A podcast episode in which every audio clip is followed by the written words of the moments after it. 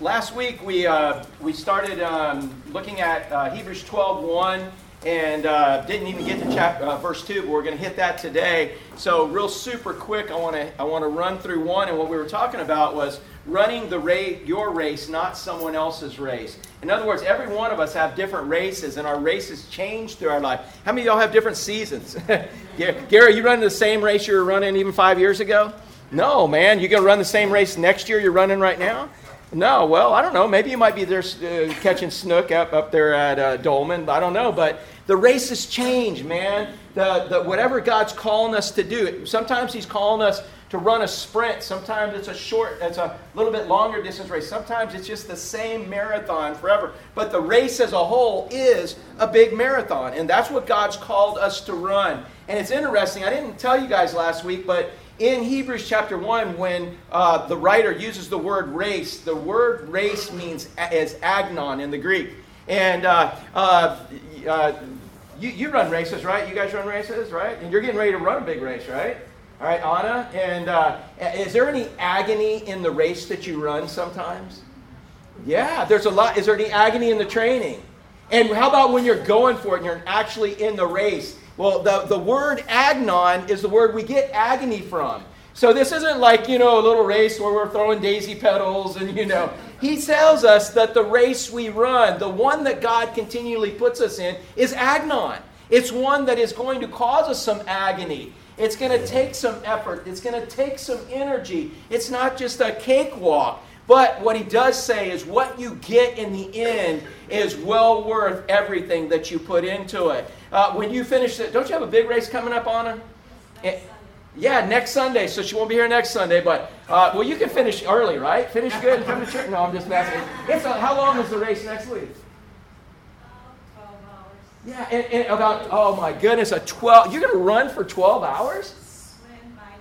Swim, bike, and run for 12. And, and, and, and, what do you get? You get the universe for this? I mean, is that the, what's the prize? What do you get for it? You get a medal, but but what's the should, dude? There should they should at least have pizza at the end. Right? I'm thinking? But but but in this, for for you though, what's the prize for you? The, the satis, uh, yeah, that you've trained and you've done this. And, and, and, so that's the prize, is that satisfaction in here. The prize for us one day is the satisfaction that the Father has with us in, in, in that race. I'll explain further in there. The accolades. We're not living for, I, don't want accolades from JJ or Seth or Charlotte. I, I like them if they come or whatever.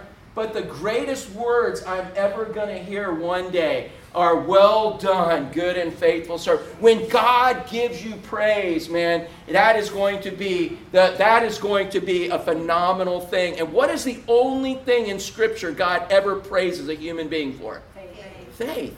Exactly. That's it, which He gives you to begin with. So you're simply using what He's given you. But man, those are the words. It almost sounds bad when we talk about rewards because in our mind, we're thinking rewards are tangible things. They're, they're these material things. And man, I don't want all those things. I just want Jesus. Well, He is our reward.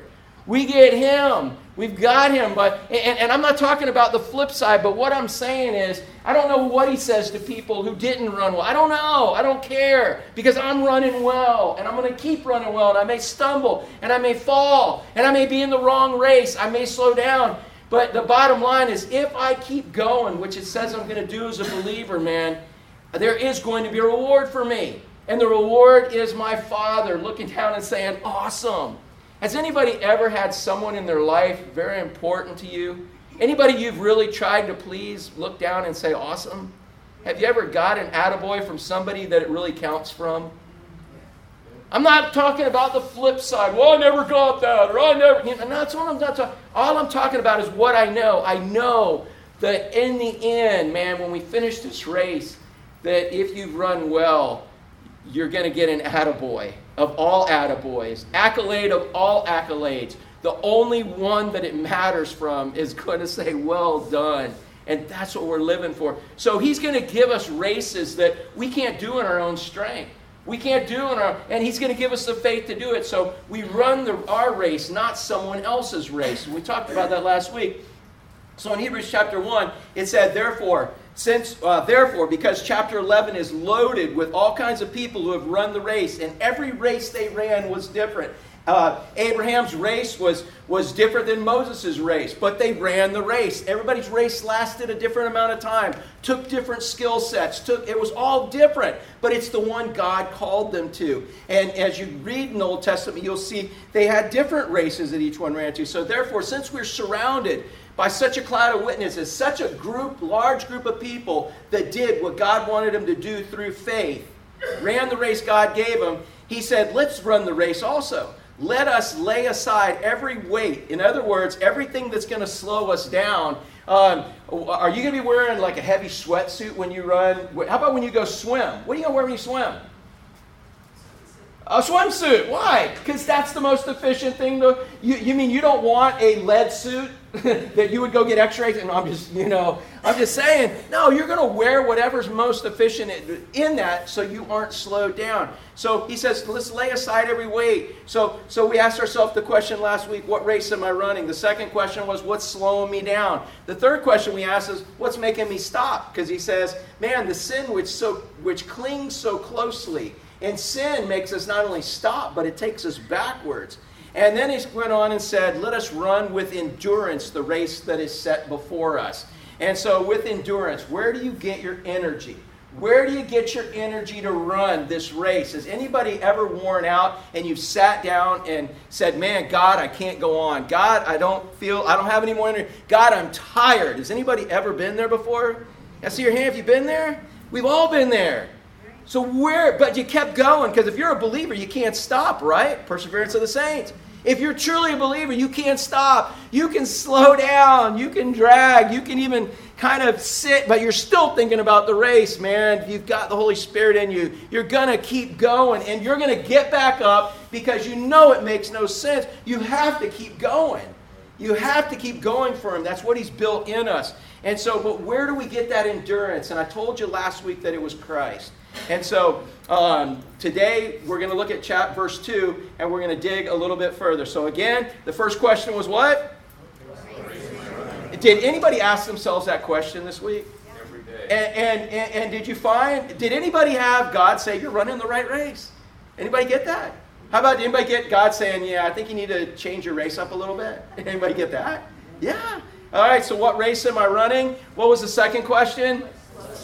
What slows me down? Did God reveal anything to anybody this week about what slowed him down? Yeah, yeah. I, I, I, had to straighten some things out in my life on that. And what was the third question? What makes me stop? Did God bring any conviction to anybody about that? Of stuff that was stopping you from going forward in your Christian walk? But again, today, what we're looking at is really the elaborated answer on what gives me energy. And he says, Let us run with endurance the race that is set forth. So all we need is endurance. That's all we need. JJ, you ever need any endurance? Mm-hmm. Where do you get it from? Prayer. yeah. yeah. Yeah, you, you read the outline, right? But but he sort of got it right. But anyway, but yeah, where do we go? I mean, do you go to K, do you go to Walmart? Kmart's are all closed. You go to Walmart and buy endurance? You know, can you go to the sports store and buy? Where do you buy endurance, man? Where do you get it from? And that's what we're going to look at where to get that spiritual endurance from.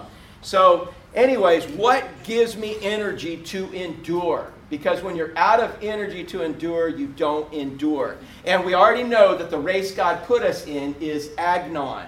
Are you going to need any endurance next week? Hey, what time are you going to be doing all of this? From what time to what time? What time? 7 a.m. to 7 p.m. All right, y'all, this is Anna, okay? Uh, Rich and Anna just got back. They live here now, and they're here, they're over in Nettles. But uh, Anna, dude, how many of y'all commit to praying for Anna sometime between 7 a.m. and 7 p.m. next week? Will that help give you some endurance knowing that we are going to be praying for you? Now, how many of y'all just raise your hand? You're really not going to pray. Let me. No, I'm just. pray. Seriously, pray for her. That would be awesome because then she can give God glory for that. But we've got to see what gives me energy to endure. So I want to first tell you something that's not going to give you energy to endure. And I have some people set up to race. Rich, you coming up? Uh, Rich, Rich bro, yeah, my Rich bro, come on up. Uh, JJ, Seth, and uh, Roger, you guys are running this. Karen, you're supposed to be right over there. And uh, so, so these guys are going to be in a race, all right? And uh, Anybody want to put bets on who's going to win? All right. you got bets, all right. So, uh, all right. So you got you guys, guys going to line up right here in a race. Look at this guy, pretty confident. He's doing it in his flip flop Crocs, man. We're good. And uh, JJ, I'm bet, my bet's on JJ. He's barefoot, all right. So in this race, what's going to happen is uh, through modern technology of this, you know, I can make these guys run in slow motion, okay? So I'm going to make them run in slow motion. And so let's try it right now. Just have a practice. Let me see your slow motion run. Go. Okay, good, good, good. Oh, stop, stop. Okay, go ahead and get ready. See, it works. My remote works. And, and the goal is to get over here to Karen who is in the race. Uh, back up just a little bit. We need as much room as we can. All right, there we go. So that is the goal of this race. So are you guys ready? All right. Um, and, and, and, so you remember, uh, you remember your orders, everything. All right. So on your mark, get set, go. All right, stop. Okay, so right now JJ is in the lead, but JJ all of a sudden, go ahead, JJ, you're free to go. Everybody else still stop. JJ's checking out his stride. JJ's thing, he remembered my advice from last week. He's checking out where his thumbs are when he's running. He's, he's checking out everything. He's looking at himself. He's checking himself. Is that a good strategy in running? To start thinking about thinking too much? Okay, so JJ has pretty much just disqualified and eliminated himself because when we go, he's still check go. He's still checking himself out now. Who was in first place, he is now in last place, all right? So, Seth, come on, you got to get in first place, bro. Here we go. Just stop. Stop. Okay, so so what is what what what are you supposed to be doing? You remember? You didn't tell me. Oh, I didn't tell you. Okay. He's che- he's checking out himself. So so so he, no no that's JJ checking out himself. But what Chet Seth now knows he's in the lead. So he's going to look around to see who else is right there with him, trying to figure out where they're at. Hey, is that a good idea in a race? Is that a good idea to check out your competition or check out everybody around you? No, because when we get started again, all right, oh, Steph, you're, you're, you're, you're frozen. All right, let's go, guys. So Seth's out of the race because these guys have blown him away because he was busy checking everybody else out. All right, so stop. Okay, so JJ's out because he was checking who out? Himself out. Seth's out. He's lost his sprint because he was checking who? Everyone else out. Rich, Rich has a commanding lead. Watch this, man. Here, come on. Only Rich. Rich has a commanding lead, okay, in all of this. So Rich thinks he's going to win. So, Rich, I want you to check the crowd out. And, and go ahead and give them your victory. Yeah. Is that a good idea to do in the middle of a race? You're, you're only halfway to the finish line, but, but Rich is like, yeah, I got it. Because look who's behind me, Roger. All right? If we were looking, if we were looking for a linebacker, dude, he's on my team. We're looking for a sprinter. It's not Roger. But so so go ahead and, and, and give your accolades to the crowd. There it is. The GOAT, greatest of all time. He's right there. Okay. But all right, so you're frozen because it, it's not a good idea to do that, right? So Roger, like the like the tortoise, not the hare, he keeps plowing through. He's plowing through. Roger, you can move a little. I'm going to move you into another speed. He's plowing through, and he has now beat all of these other people.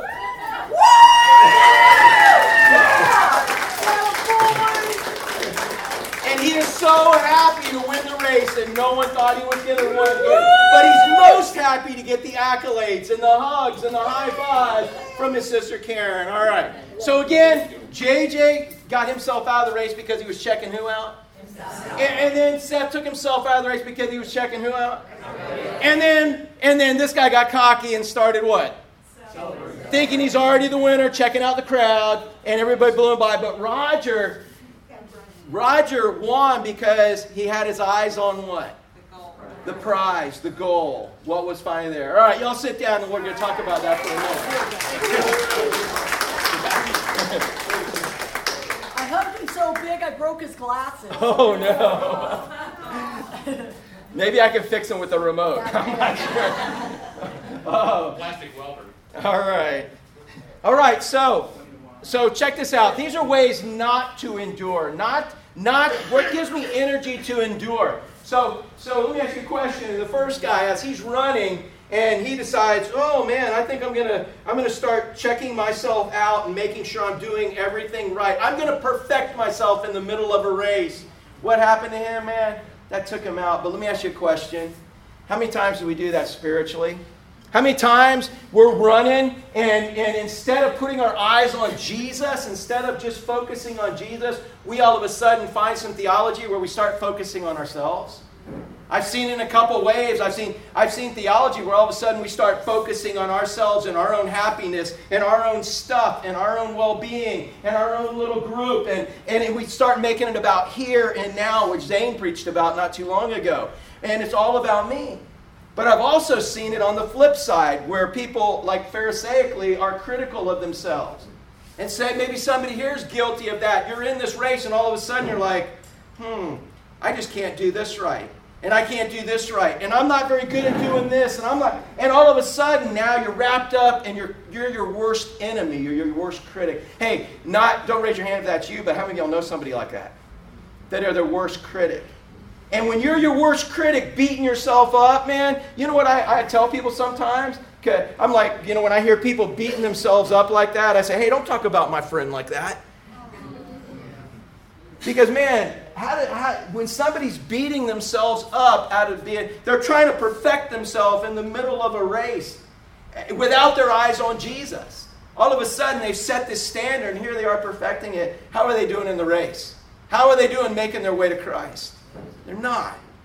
So you've got both sides of the theological spectrum, but it's not right to try to improve yourself without looking at Christ. Hey, tell me if this isn't true if you are looking at Christ and you are busy doing what He wants you to do, what do you want me to do now? And you do it. What do you want me to do now? And you do it. Are you not going to be improving yourself? Are you not going to be becoming what God wants you to become as you head towards Christ, as you are listening? And He's saying, hey, tighten up that stride. Don't let your arms fly. Hey, fix that. Just get rid of that. It's in your way. You know? The way to improve yourself is to follow Christ. It's to fix our eyes on Christ. Not all of a sudden take a time out and try to fix everything and then get going again. Man, I can't tell you how many people in my lifetime I've shared the gospel with. And they said, Man, I got to get my life straight. I got to fix this and I got to fix this before I can give my life to Christ. It's foolishness. Christ died while we were his enemies, the Bible says in Romans. While we were his enemies, he died for us. You can't fix yourself without Christ for salvation, no more than you can fix yourself as a believer without Christ in his instructions in the middle. You can't just stop and take a time out and say, I got to get everything right, and then I can now do this, do this. Man, there was a guy in seminary, one of my one of my good friends. He was one of my heroes, one of my mentors when I first got in seminary. He was a student. And this guy, man, we're all getting ready to go preach our first messages, and we're like, ooh, you know, and, and I'm still that way. But he, man, we're we're trying to. This guy knew everything. I still thought Philippians began with an F and, and couldn't find it in the index. But man, this guy, he was my hero. He could do everything. But you know what I found out about this guy? One day I remember, hey, Jim, hey man, we got, uh, we, we, got this ministry opportunity. Hey, we have the opportunity to go down to the rescue mission and go preach. Hey, dude, they need more people at the nursing home. Hey, man, there's this opportunity. There's these group of kids. And I'll never forget what he used to, no, and he started telling me, until I get all this straight, until I get all of this right, I don't need to be out there. I'm such a, I'm a hypocrite if I don't. He's like, he's like, if I'm not right, I can't go out and I can't go preach this. If I'm not right about it, and, and you know what I found out? I found out years later that this guy's not even in the ministry. That what happened while he was idle while he was trying to get everything perfected, guess what happened? The devil got in and discouraged him so bad that he fell deeply into sin. He a believer? Yeah, he's a believer. Actually, I think he's in heaven right now. I heard a few years ago he died. But he never recognized, realized his potential because he was always trying to get everything perfect before he would go do something for Christ. Hey, it's like having kids. How many of y'all ever had kids before? Hey, when, when, when you had kids, did you, hey, uh, Pauline and Terry, did you wait for the perfect moment? Was everything perfect in your life when you had kids? No, exactly. And, I can't tell you, people are like, you know, they would they, they would be like, oh, it's all got to be perfect to have. If you wait till it's perfect to have kids, how many kids are you gonna have? None. you have them. It's part of becoming perfect. It's like churches, planning churches. We can't plan any churches until we're perfect. Well, you're never going to plant any churches. You get perfected by following Him, by keeping your eyes on Him. And as you're moving, that's when He disciples you. That's how He tightens up your stride. That's how He fixes your form. If you wait until everything's right to start moving for Him, you're going to fall behind and you may even just fall out. You know, you can't lose your salvation, but what I'm saying is, man, you just you can fall out of the race and, and everybody wonders what happened, and you wonder what happened. So, man, don't be so hard on yourself. The important thing is not to keep your eyes focused on you. Now, are we supposed to check ourselves out? Are we supposed to do spiritual audits?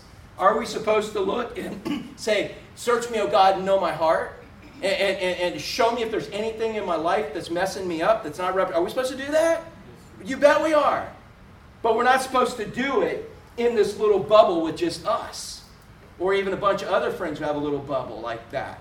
What we're supposed to do is we're supposed to do it as we are serving Him, as we are running the race towards Him. Don't get stuck in that. It's focusing only on who? Yourself. All right, but the next guy, uh, Seth, he, he didn't fall for that, man. Um, Seth, Seth didn't fall for that. Seth kept running, but he all of a sudden realized somebody else was out of the race, and he realized the other two guys were kind of big. And he's kind of short and fast. I'm just kind of going stereotypical here. For all I know, you don't even know how to run, but I don't know. But I know you know how to write program and code. But, but uh, so, so Seth looked around, and all of a sudden, what slowed him down? Looking at everybody Looking at everybody else. Hmm. You ever see any believers get slowed down because they've all because they've been looking at everybody else? And because they're trying to be like everybody else? How about churches that get slowed down from being who they are because they're looking at everybody else, trying to be that lawn? instead of being the weed. And so again, man, you know, when you're running on the race, you're running the race, who are you supposed to be looking at? Christ. You're supposed to be looking at Jesus. And, and a spirit-filled life is just this. What do you want me to do now, God? Do it. What do you want me to do now, God? Do it. But if you start looking around and you're like, oh, you know what? I'm way ahead, so I can slow down. That's what that's what Anna's going to do next week. She's going to be blowing everybody around, going, all right, I'm going to start breathing easy, man. Now, man, you're going with everything you got, right? Are you going to be paying attention to all the people around you? No, because there's too many, and all they're going to be is a distraction. Now, again, we don't live life by ourselves. We don't. We live it as a family. That's what I love about Driftwood. But the idea is, if all we're looking at is everybody around us what's going to happen to us in the race? We're going to fall behind. We got to have our eyes on Christ. And you know who I want to be running with? That's what I love so much about you guys. I am running a race. And, and, and I know that as I'm running, I know, I know there's people here. I'm not going to name names, so I have to name everybody because I love you guys. So I'm running a race with people who have their eyes focused on Him. And so, you know what? Instead of me looking around and comparing myself to others and, and setting the tone and the pace, man, we're all just running forward to Christ, and that's what's supposed to happen. So don't get trapped looking at other people. But what did, uh, what did Rich do? He's running. He was running. And he saw that he was way ahead of everybody. So who did he start playing for? The crowd. The crowd. You know, I can't tell you how many times I've seen believers get sucked into that, where it's, it may be godly things they're doing, but the glory is not to God. The glory is the accolades they're receiving from other people and other believers. And that's a real hard thing as a human being to put away. You know? You, this world's not full of a lot of compliments, sincere ones and stuff. And guys, we never get them right. So girls, y'all know flattery works, right, on us guys. you know, we you girls are used to it from the from from all of oh you're the you know you girls know how to fight it all off. Us guys like ooh you look good. Ha. we don't know how to handle that kind of stuff, you know. and so y'all can just like just lead us anywhere, you know. It's like, but but the, seriously, in that race, though, when, when all of a sudden Rich is like, oh, I'm going to win, I'm going to win, he's now not focusing on the prize, he's focusing on the crowd.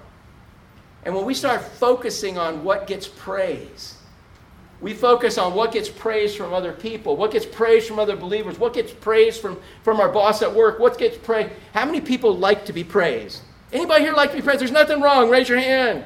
You like praise. We like that. There's nothing wrong with it. But the best praise we can get is from who? From Him. Now, that doesn't mean we don't get praise here, but I'm saying you don't live for this praise. Because isn't that what our politics has turned into? And I'm not going, you can look at both, they're, they're, they're both, they're wings on the same bird. They're doing, no matter if you're conservative or liberal, it doesn't even matter. All people are doing is whatever will give them votes, whatever will make them popular, whatever. They're living for that. So, how much right is being done? Not much. But we can't say anything different about where we work. Sometimes we can't say anything different about where we live. If we're living for the crowd. So we can't totally just be introspective and focus on us. We can't just focus on everyone around us. We can't focus on the crowd and live for those accolades. Who do we focus on? We focus on Christ. That's how we run the race. And you know what? There's a lot of places in the world where focusing on Christ isn't very popular. It'll get you killed. You read the New Testament in context. The New Testament in context is written to persecuted believers. All these verses where, oh, I can do all things through Christ through strength. Dude, it's persecuted believers. The whole Bible's written to persecuted believers. Most of it in the New Testament when you read it in context. So, what gives me energy to endure? And Hebrews 12, 2, let me read this. It says, looking to Jesus. Yeah, simple as that. Looking to Jesus, seeing life from his perspective. And so, if you're going to help a brother or sister run the race, you're going to help them see it from whose perspective? Who are you going to help them look to? Jesus. Instead of getting sucked into their mess, looking at themselves, looking at others, looking at the crowd, you're going to help people look to Jesus which is what we're supposed to be doing. Looking to Jesus. Look at this the founder and perfecter of our faith. Okay? For the joy that was set before him, endured the cross, despising the shame, and is seated at the right hand of the throne of God. So I've broken this down to really two things that give me endurance. The first one is looking what? Only, only to Jesus. And only to Jesus. And then if he has me look anywhere else, then I'm looking. If he has me do anything else, I'm doing it. He has me going anywhere else, I'm going there. But I've got to look first and foremost and only to him in this. It says, looking to Jesus, the founder and perfecter of our faith. That's where we're supposed to be looking in this race, where we ask ourselves, what race am I running? What's slowing me down? What's making me stop? Where am I going to get my endurance? Where am I going to get my energy? It's from looking to Jesus. That's how that that's how all of those Old Testament saints got their faith. Looking to the fact that there was going to be a Messiah. We look back to there was. We looked at what he's doing for us in heaven. And Jesus got his effort and energy, we're going to see in a little bit, looking to what the Father, looking to what was going to happen after it was all over. But we look to Jesus. And again, this word looking to in the, in the Greek is talking about a word looking only. It means to look away from anything else. It, it, it means only, it, look away from, I'm looking at Tom. Nope, I got to look at Jesus. I'm, I'm looking over at Johnny. I got to look to Jesus. And if Jesus now tells me, look at Tom, look at Karen and John, look at Ashley, that's what I do because that's how I look to him. But I've got to look to him first and foremost. That's Matthew 6.33. Seek what? First. Seek only, seek always the kingdom of and his and then everything you need will be added unto you. Well, if I'm only looking at Jesus, I'm going to miss. You're not going to miss anything. You're going to have everything he wants you to have. You either believe that in Scripture or you don't. But it's when we look at other stuff that we get distracted. It's when we look at other stuff we get slowed down. We look at other stuff, we get lured away and we and we get stopped. And our race isn't as efficient. So he says, looking to Jesus the founder and perfecter of faith. Does anybody have another translation uh, instead of founder? Yeah, what do you have, Ellie? Yeah, author. Y'all have an author? Yeah, you know what? So he wrote the book and then he fulfilled it. He wrote the test booklet and then he got he got all the answers right. He wrote it and fulfilled it. He's the one who invented the whole system of faith. He's the founder, he's the beginner, he's the originator in all of this. He's the one who created it. He's the one who test drove it. he did it better than anyone has ever done it. All those Old Testament saints, that's what he's saying in this passage. Those guys were great, but did Moses ever mess up? Oh, yeah, the one time he's supposed to speak to the rock, but he was so ticked off, he did what? Struck it, blew God's illustration. You understand? That's why he didn't get to go in the promised land. He blew God's illustration. How, uh, were any of those guys perfect? No, none of them were perfect at all. And but was Jesus perfect? So he's saying, guys, you have the best example. You have the best one to you can you can try to follow Moses, you can try to follow Joshua, you can try to follow Elijah, all those people, they messed up. They were good, but they weren't great and they weren't perfect. So look to the one who's perfect. Look for the one who created the system of faith. Look for the one who made it work for you. Hey, let me ask you a question. Why, would you give your life to Christ? Did you do it on your own? Was it in you? Was it in you at all? Where'd you get the desire from? Yeah. You got the desire from Him. Uh, and when you die, what's going to happen to you? You're dead. Can you do anything about it after you're dead when you're laying there? And you mean you're trusting that someone is going to be able to raise you up and take you to heaven? What makes you trust Jesus can do that? Because he told me he would. Okay, and, and, and plus, he did it already. He did it. He raised himself from the dead. So, man, and, and he could overcome nature, he could overcome everything. Every bit of the miracles he did was for the final miracle of raising himself from the dead to prove to everyone he could do it. So when you die, you're going to heaven because, because he gave you faith to put to, to, believe in him, to believe what he did on the cross, paid for your sins, and, and you have the ability to believe that when you are dead and can't do anything on your own, he's going to raise you up. Anybody here believe that? You know, the world is foolishness, but to us, there's that, that's the foundation of our faith. If that's not true, our faith is foolishness. It's gone. It means nothing. There's no foundation to it. And so he says, look to Jesus, the one who invented faith, the originator, the one who proved it, the one who lived it perfectly. He's a way better example than Moses or any of those other guys. So while you're running this race, you can look to Jesus. How do we look to Jesus? Where, do we have any record of Jesus? Yes, yeah, we've got the whole word. We've got his words. We've got, so we have his examples. We have the words that he gave also the Apostle Paul and other people, Peter. We have the whole Bible, which are his words that we can live by. And, and who's living inside of us to make that make sense to us? The Holy Spirit. If you've got the Holy Spirit, he's interpreting it. So is there any time that he's going to leave you hanging and not tell you what to do? No. He promised in John 14, 26, Jesus, when he was trying to tell the disciples, Look, guys, I'm going away. I know you guys have been so used to me physically being here, holding your hand. And if we need to take care of something, you know I'll take care of it. But someone better than me is coming. Another comforter, someone exactly like me is coming. And, and they didn't understand. They're still trying to figure out how can we live without Jesus. He said, No, there's going to be another, another Jesus. Only he's going to live inside of you. The Paraclete is going to walk alongside you and He's going to teach you everything you need to know. How many of y'all believe God will teach you everything you need to know at any given time? Yeah. He promised that He'll teach us everything we need to know at any given time. And for those of us that are older, how many of y'all ever forgot anything He taught you? You ever forgot anything He taught you? He promises to bring those to our remembrance in John 14 26. You want to go read all about the Holy Spirit that lives in us. Jesus made all of that possible. And so, is there any need for us to look anywhere else but Jesus? No. But if you're looking to Jesus and that's your focus, is he going to have you look at yourself? Yeah. Dude, he has me look at myself all the time and say, These are some things you better fix, boy. These are some things that, that are misrepresenting me to the world. So if I'm looking to Jesus, don't worry about it. It's like, oh no, I'm looking to Jesus. I'm perfect. I'm fine. No, He's going to be fixing me in my race. If you're looking to Jesus, is He going to have you help and pay attention to people around you? Yeah. That's what it's about. You love God, He then causes you to love who? Other people. But if you try to love other people without trying to love God, you don't love those people because you don't have the love of God in you. You've got to love God. It's got to come first. All this great sound equipment that we have, what's the key to all of it? It has to be what?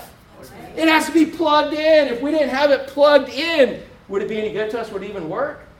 No. It can do all these things, but that's us. We have to be plugged in. In the race, we have to be focused on Him. And then He plugs us in to whatever else we need to be plugged into. Is He going to have you minister to crowds sometimes? Who's going to Haiti? Debbie, you ready to preach in Haiti? And now Sister Debbie is going to come up and speak. you won't even have to you speak in English. You may have 200 ladies that you and Santa are going to be leading in a Bible study. And, and, and you know, I don't know. I may have to send you guys 20 miles away, and you're just going to have to trust me, man. And I'll see you later. now we pita. see you later. yeah. Don't laugh, Kathy. You're just gonna. You already got plans for you, man. No, I'm just. but so again, looking to Jesus. If you're looking to Him, He's to have you with people. He's, he's going to have you checking yourself out. He's going to have you check helping other people. He's and learning from other people and enjoying other people. And, and, and, and there's nothing wrong with even the crowd, but the purpose is not going to be to bring glory to you. It's going to be to bring glory to Him in all of this. So, man, look to the founder, the one who invented this, and, and perfecter. That, that perfecter, there's a lot of ways we can look at this, but the finisher, that's another translation of it, finisher. And he finished faith. You guys remember when he was on the cross? Remember the first thing he said while he's up on the cross, man? Think about this if you want to think about faith, uh, uh, uh, someone worthy to look to. You remember he's up on the cross and the very first, they're spitting on him. They're making fun of him. By the way, most people believe that the cross when you walked by somebody on a cross, you saw them eye level. So you're looking, not, it wasn't way up on it, you know, we look at this big hill, like with, you know, you're looking at, no, dude, you're walking right by eye level, looking at someone who is beat beyond recognition, who claimed to be God. And some of you even put your faith in him, and here he is hanging, beat beyond recognition, doing nothing. And he's up on this cross and he's, he's going down like this. And as he's going down, his diaphragm is suffocating his lungs. And on his wrist that they're hammered with nails, he's trying to pull himself up and go to get another breath, man, holding himself all there. And you're looking at him, and people are like, man, that ain't God. They're spitting at him. They're making fun of him, saying, man, if you could save yourself, we might believe you could save us. And while they're doing all of this, the very first thing he ever said to them was what? Father, forgive them. They don't know what they're talking about. Maybe some of these folks are going to get it after the resurrection. Even his own half brother, James, didn't get it after the resurrection. James was probably thinking, oh my goodness, and everybody's going to associate me with this Jesus guy because I grew up in the same house with him. And I have the same mom and stepdad. Man, he's like, you know, after the resurrection, buddy, James believed. And so Jesus like, Father, forgive him because right now they just don't get it. And, and then what happened? All of a sudden, the guys on the cross next to him, that one guy started making fun of him, right? And he's like, oh, dude, you know, you, you should save us. You can't even save yourself again. And what did the other one say? Do you guys remember that? Yeah, he said, man, we deserve what we got. This guy didn't do anything. And he had an ounce of faith, which was enough. And the guy looked at Jesus and he said, Hey, will, will you take me to paradise when you go? I know who you are. He said that in, his, in what he said. I understand who you are, and I want you to take me to paradise when you go. And what did Jesus say to him? This day. Yeah, there ain't no purgatory about it. this day you will be in paradise with me. And he took him. And, and then you want to know who else Jesus is? This great Jesus that we're supposed to be looking to? Is he worth looking to yet? The one who, who, who forgives people who don't know what they're doing? Man, the one who forgives you to give you eternal life. What was the next thing? He's there. He had had, how many would say Jesus had a rough night? Anybody? Yeah, dude. First, it started out with all of his disciples the night before. And he's trying to tell them, guys, look, tomorrow, I've been trying to tell you this. And every time I mention death, burial, and resurrection, you guys kind of go, la, la, la, la, la. And you're like, you know, thinking I'm bringing a kingdom in and all this. Uh, it's not like that. I'm trying to make some sense to you. And, and, and while he's trying to have this nice, intimate dinner with them and talk to them, and he's washing their feet, and he's real, he knows they don't get it. He's trying to teach them about the Holy Spirit, which is when most of the end of John was all written. And the Holy Spirit's trying to teach them, don't be afraid when I'm gone, because this is who's going to be here with you, you know, and all of this. And, and he's there. What were his disciples? Were they listening, Brandon? Were they listening intently on what he's saying? No. Instead, what were they doing, guys? Arguing who's going to be, Arguing who's going to be first, because when, when he ushers the kingdom in. You know, they're not paying attention, they're not listening. And, and then he goes and he wants to pray with them. Y'all ever just need somebody to pray with? You ever want somebody to just pray with you? And he's praying, he wants them to pray, and, and what happened? Yeah, they, they didn't want. They weren't even going to pray. They were still just trying to take it all in. He's praying so intently that sweat. Luke tells us that blood is coming out of his sweat, and we know that's physically possible. It, it, it, have you ever heard of that, Christine? You've never seen it. Look it up and check it out for me and give me more detail. But I understand that it's physically possible, but the situation has to be so agonizing for that to even happen. And that's where Jesus was. And he wanted to do the Father's will. Father, if there's any other way than to me be covered with sin and separated from you, if there's any other way to reconcile these people to you, I'm game. I'm good. I know you can do anything, but if this is the only way, I'm okay with that because your will is what I live for. The same way Jesus only did what God the Father wants, the same way we look to Jesus only. Jesus wasn't looking at, hey, Pilate, what do you think we should do? Oh, Herod, what do you think we should Hey, God, Father, what do you think we should do? And he takes the best options like we do sometimes. No, he only did. Never took a vote among the disciples, only did what God wanted him to do. And even there, as he's sweating blood, and he's like, if there's any other way, and God said, no, there's no other way. So let me ask you a question. If there's any other way to be saved than by what Christ did on the cross, don't you think it would have been done? Is there any other way? There is no other way. And so there he was, and then all of a sudden, man, Judas shows up. And he already knew all that was going down. He knew the heart of Judas and everything. And Judas shows up, and Judas has the audacity to kiss him. if you were Jesus and Judas was, how many of y'all, if you were Jesus with some flesh, not Jesus, I mean, how many of y'all, when this guy's coming to betray you and he wants to give you a kiss and that's like your best, Charlotte, what would you do to him? Yeah. I don't even know if it'd be a sucker punch, dude. I think I'm getting him in the groin and then, boom, man, I'm just like, dude, you scumbag. Don't even bother with it. But Jesus took it all in stride. Gee, Peter slices the dude's ear off, you know, with the human uh, sword, you know, and then Jesus, with his words, puts it right back on. He's like, this is the plan. He got taken in and went through what? How many? Six illegal trials? How many of y'all would be ticked off if you were in the middle of one illegal trial right now? You know? Yeah.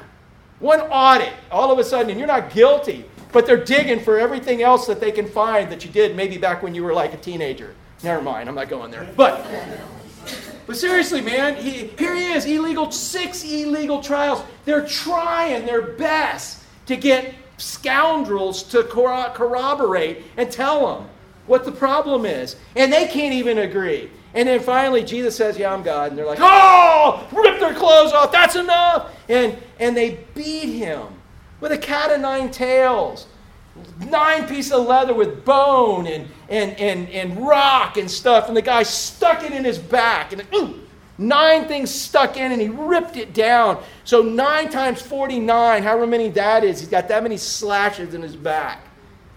Whole back is exposed. They throw, the, throw him with the Roman soldiers and strip him naked to make fun of him. How, how'd you like that, Chris? Dude, they strip you naked to all make fun of you, right? They throw you in the middle of a locker room in the NFL and strip you naked to make fun of you. If you had God, if you had God's power, would you not bring some angels down to kick their butt? I'm thinking I would. But he kept going for us because he was in a race. He needed to save us, and he was the only one who could save us, and that was the Father's will. So he didn't look anywhere else. He didn't look at his circumstances, he didn't look at his pain, even though he felt it. He didn't look anywhere else except what God the Father wanted him to do. And he kept going. I want to see, man, he went through all of that, beat beyond recognition, and, and, and never mind all of the fun everybody made of him. They're like, yeah, this is the guy who said he's God. This is the guy who said this. Guy. And, and he could have proved all of it to him if that was what the Father wanted to have happen. But the Father didn't want that to have, have it happen. The Father wanted him crucified so that he, as a perfect man and 100% God, 100% man, could pay for our sins. And so he hung on that cross. And that's the God who then said, Father, forgive him. Hey, this day you'll be in paradise. And then, who, do you, how many of y'all think, Jack, if you had a day like that, wouldn't you think that it would be justifiable to think about only yourself? If there was ever a time to just say, look, guys, you know what, I've loved you and I've thought about it, but right now I'm having some me time. I'm thinking about me. Well, that's not what he did.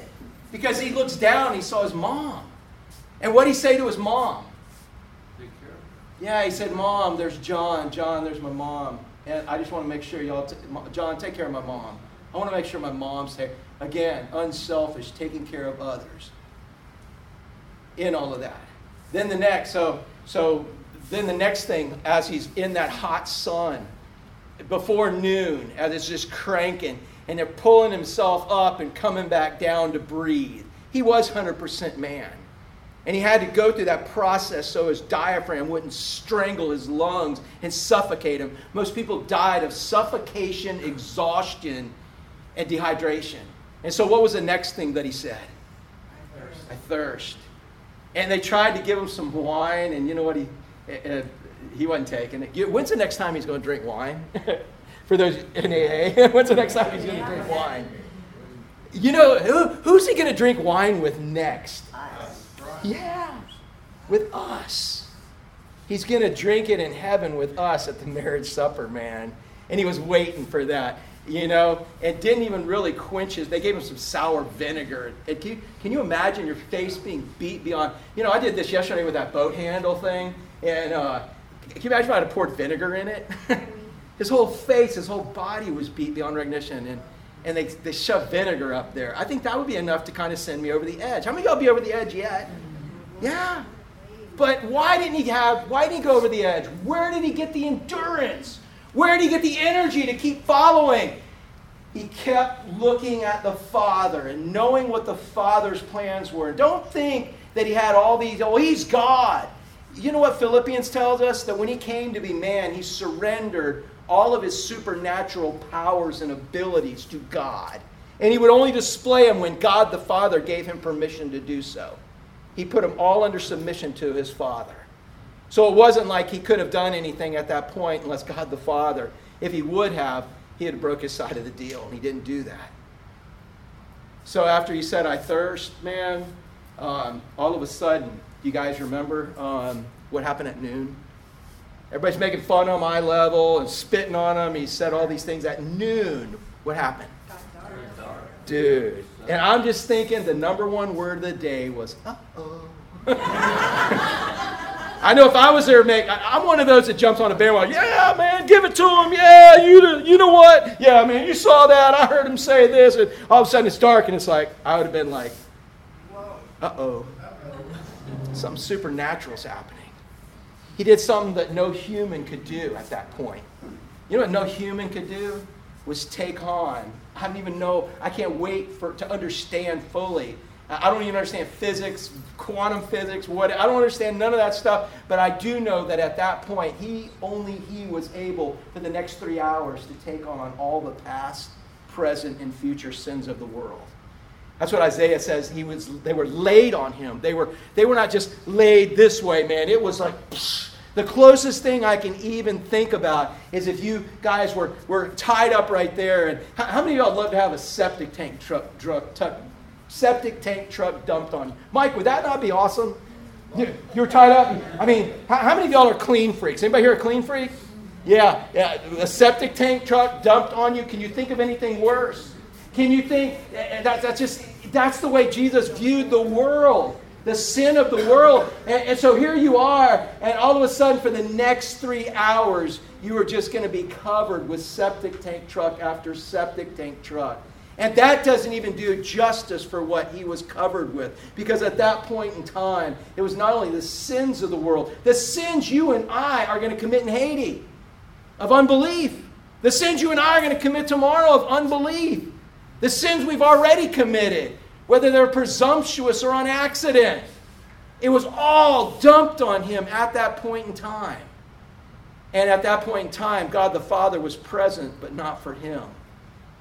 There was no way, him and for the first time in eternity, him and God the Father were not connected because God can't look on that sin. And that is what he was not wanting to have happen, was being separated from God the Father forever.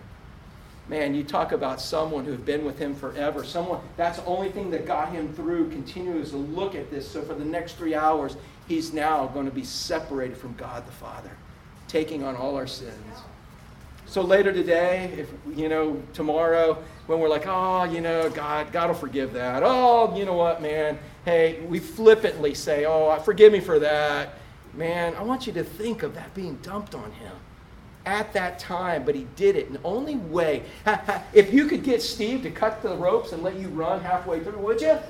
Yeah. After the first truck, after the threat of a truck, he took it all. And then what did he say? And all of that, they're like, everybody's quiet because things are quiet. And all of a sudden, out of nowhere, Eloi, Eloi, lama. He said, My God, my God, why have you forsaken me? Had Jesus ever called the Father God?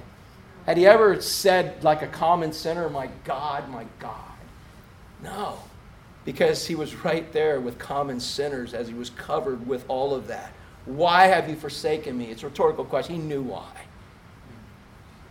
And a lot of people still didn't get it. And then what did he say? What did he say after that? It is what? Yeah, and it's not like the little movie that you see, you know, on TV where like, oh, it is finished. Hey, Debbie, when you finished that real estate exam, was it like, oh, it's finished? Or was it like, it's finished? It's finished. Yeah, it was victory. It's finished. When you finish that race, after you're like, it's finished. yeah somewhere you find somewhere you find the energy because of the excitement and the exuberation and the in the uh, what's that word the Adrenaline. Adrenaline, yeah, man. It's all that junk's in there, and you're like, it's finished, it's done. Seth, how many more months do you finish this longest, hardest seminary semester of your life, Charla, it's yours. When, when are you going to be finished, Charla, when Seth gets a degree? 12 more weeks. 12 more weeks, and at the end, you're finished. you may for a moment, but really, what are you going to do? Dude, it's finished. It's victory. I came to, I finished what I came to do.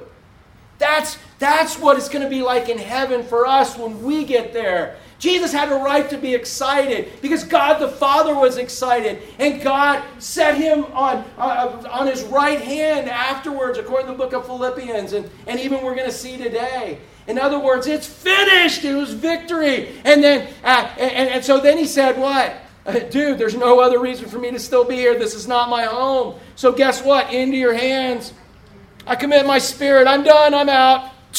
I clocked out. And where'd he go? Well, he went to the grave and he rose again, but where is he at right now? Sitting on the right hand of God the Father. Who gave him that honor to sit on his right hand? God the Father did. It was a deal they made. We could go into all of that and maybe another time and all of this, but, but bottom line is Jesus kept his eyes on the Father, but he knew that was the prize. And God the Father gave him all judgment He's in charge of everything because he did that. And so it says, looking to Jesus, the founder and perfecter of our faith. That's what it means to be founder and perfecter, man, is he perfected it for us. Uh, let me ask you a question. If, is there anything that God's going to allow come into your life that with his power and his strength, he's not going to give you the ability to get through? No. No. In your own power and strength, yeah, but not in his. And so, um, so he, he perfected faith. Jesus had faith to believe the Father. We have faith to believe him. He tells us to do something, we do it. And, and if we already knew we could do it, it doesn't take faith to do it. And so, again, founder and perfecter of our faith. So we're looking to who? We're looking to Jesus. Um, but I'm not only looking to Jesus, I'm listening only for the Father's praise. And look at this, what Jesus, that's what Jesus was doing. He was, he was waiting to be exalted. He was getting through it, yes, because he loved us. And he loves us perfectly. But he wanted to please who? Who, is, who did Jesus want to please? The Father. Roger, who do you want to please? Yeah. And, and, and at the end, would you not want to hear the Father? What do you want to hear the Father say? Love them all. Yeah. It took you 67 years to give him all, and now I gave you this amount of a race, and Roger, man, you ran it well. He gave me so he covered me. I, you know what? Somebody's race may be 67 years long. Yours may be who knows how long. It doesn't matter. Because it's his race and your home's not here. Your home's where?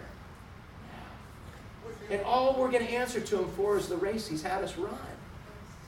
The race he's had us run.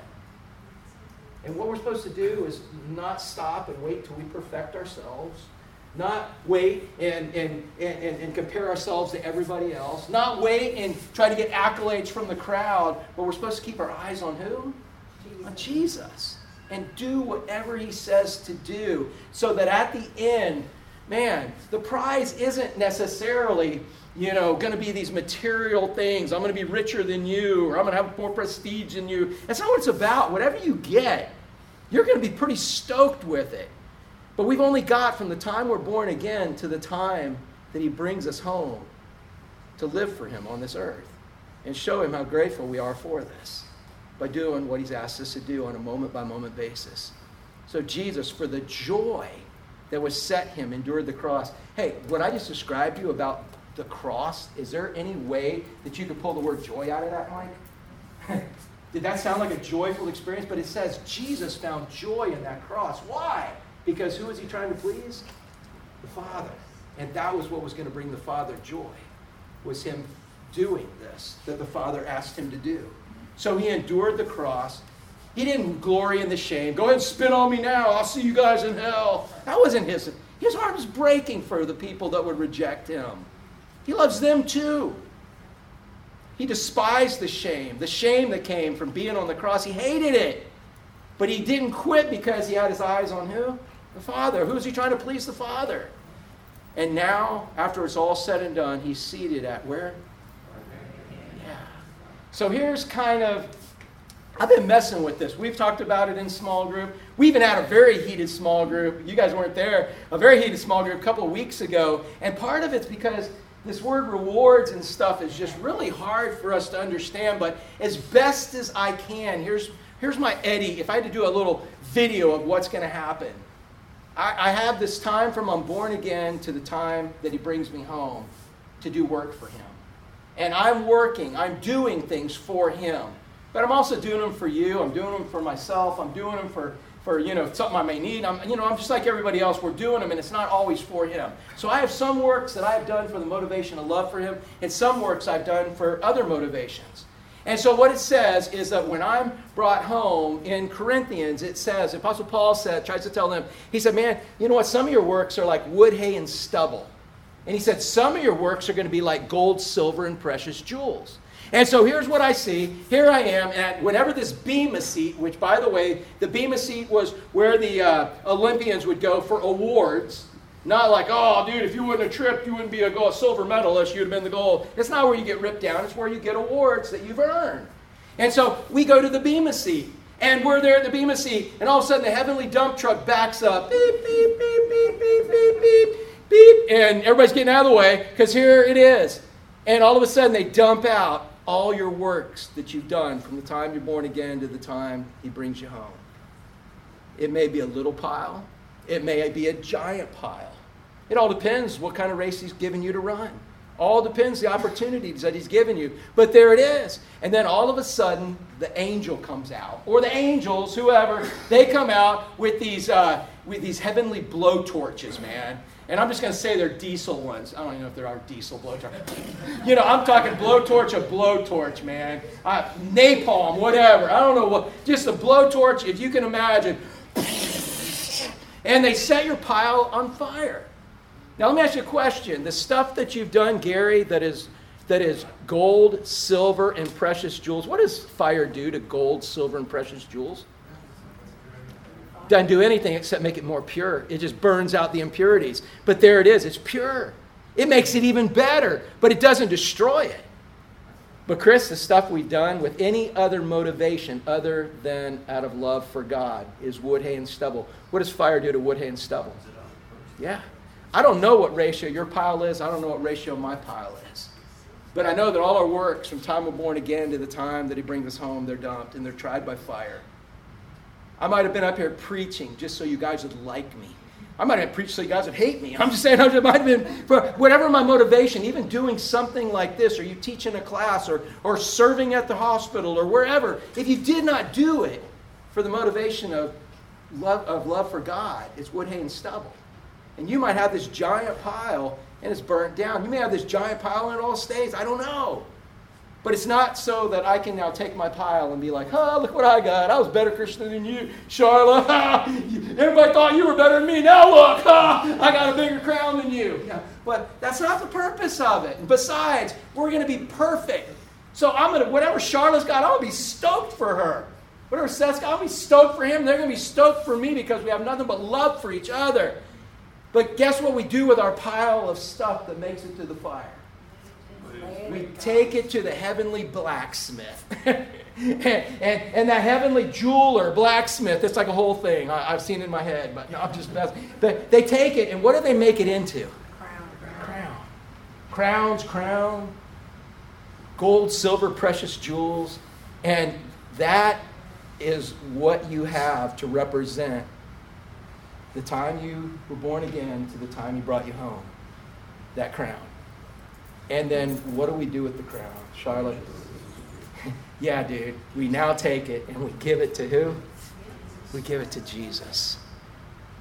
I don't know if that's movie worthy. I don't know. You may refute me theologically. I've been digging in this for a couple of years, and I don't get it. Maybe I'm not supposed to get it any more than that. But I, what I do get is this: that when I'm running whatever race God gave me, I'm supposed to keep my eyes focused on Him on Christ.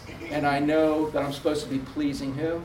God the Father. And I, for one, am looking so forward to that big high five. I'm looking forward to the hug. It's the I'm looking so forward to him saying, Awesome.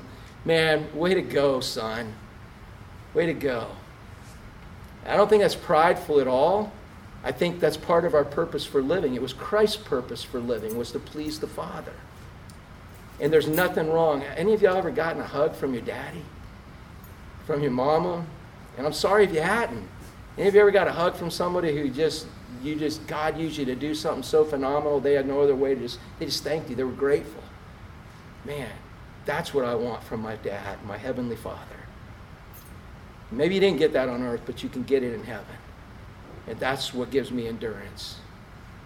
Keeping my eyes on him looking at him as the example and keep moving and knowing that my whole life, from the time I'm born again to the time I come home, he brings me home, is dedicated to pleasing him. Do I stop? Yeah.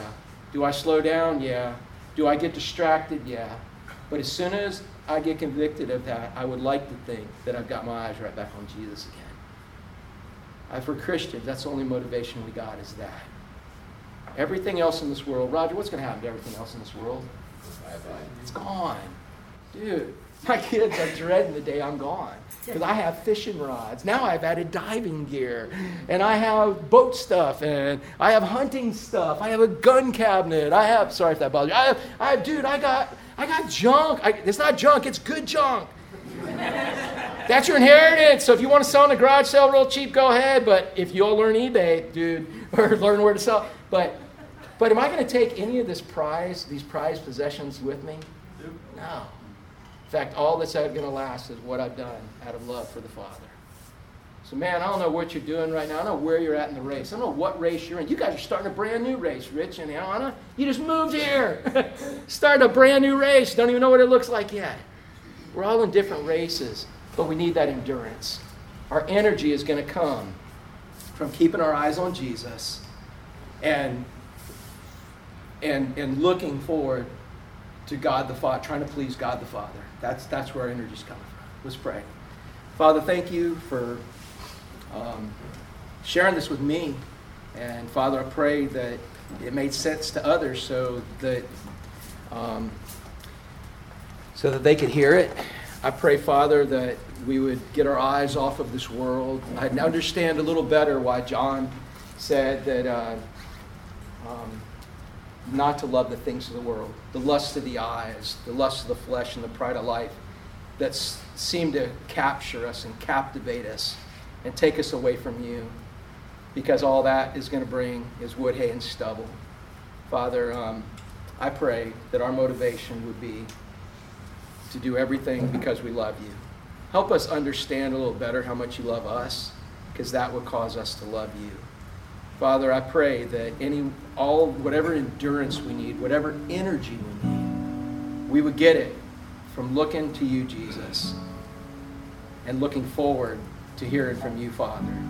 Thank you, Father, for the little attaboys and the little encouragements that you do bring us while we're here on this planet. But, Father, we so look forward to hearing you say, Well done, good and faithful servant.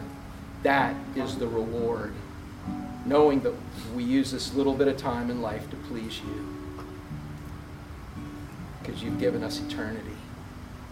And you didn't have to, you just gave it to us because you love us. So, Father, I pray that if there's someone here that's never given their life to Christ, and they have a desire to do that, Father, I pray they would. And they would just surrender everything they know about themselves to everything they know about you. And not worry about all the unknowns because even as believers, there's so many unknowns. That's why it takes faith. So I pray you would increase our faith and start faith anew in someone else today. And I pray for these things in Jesus' name, amen.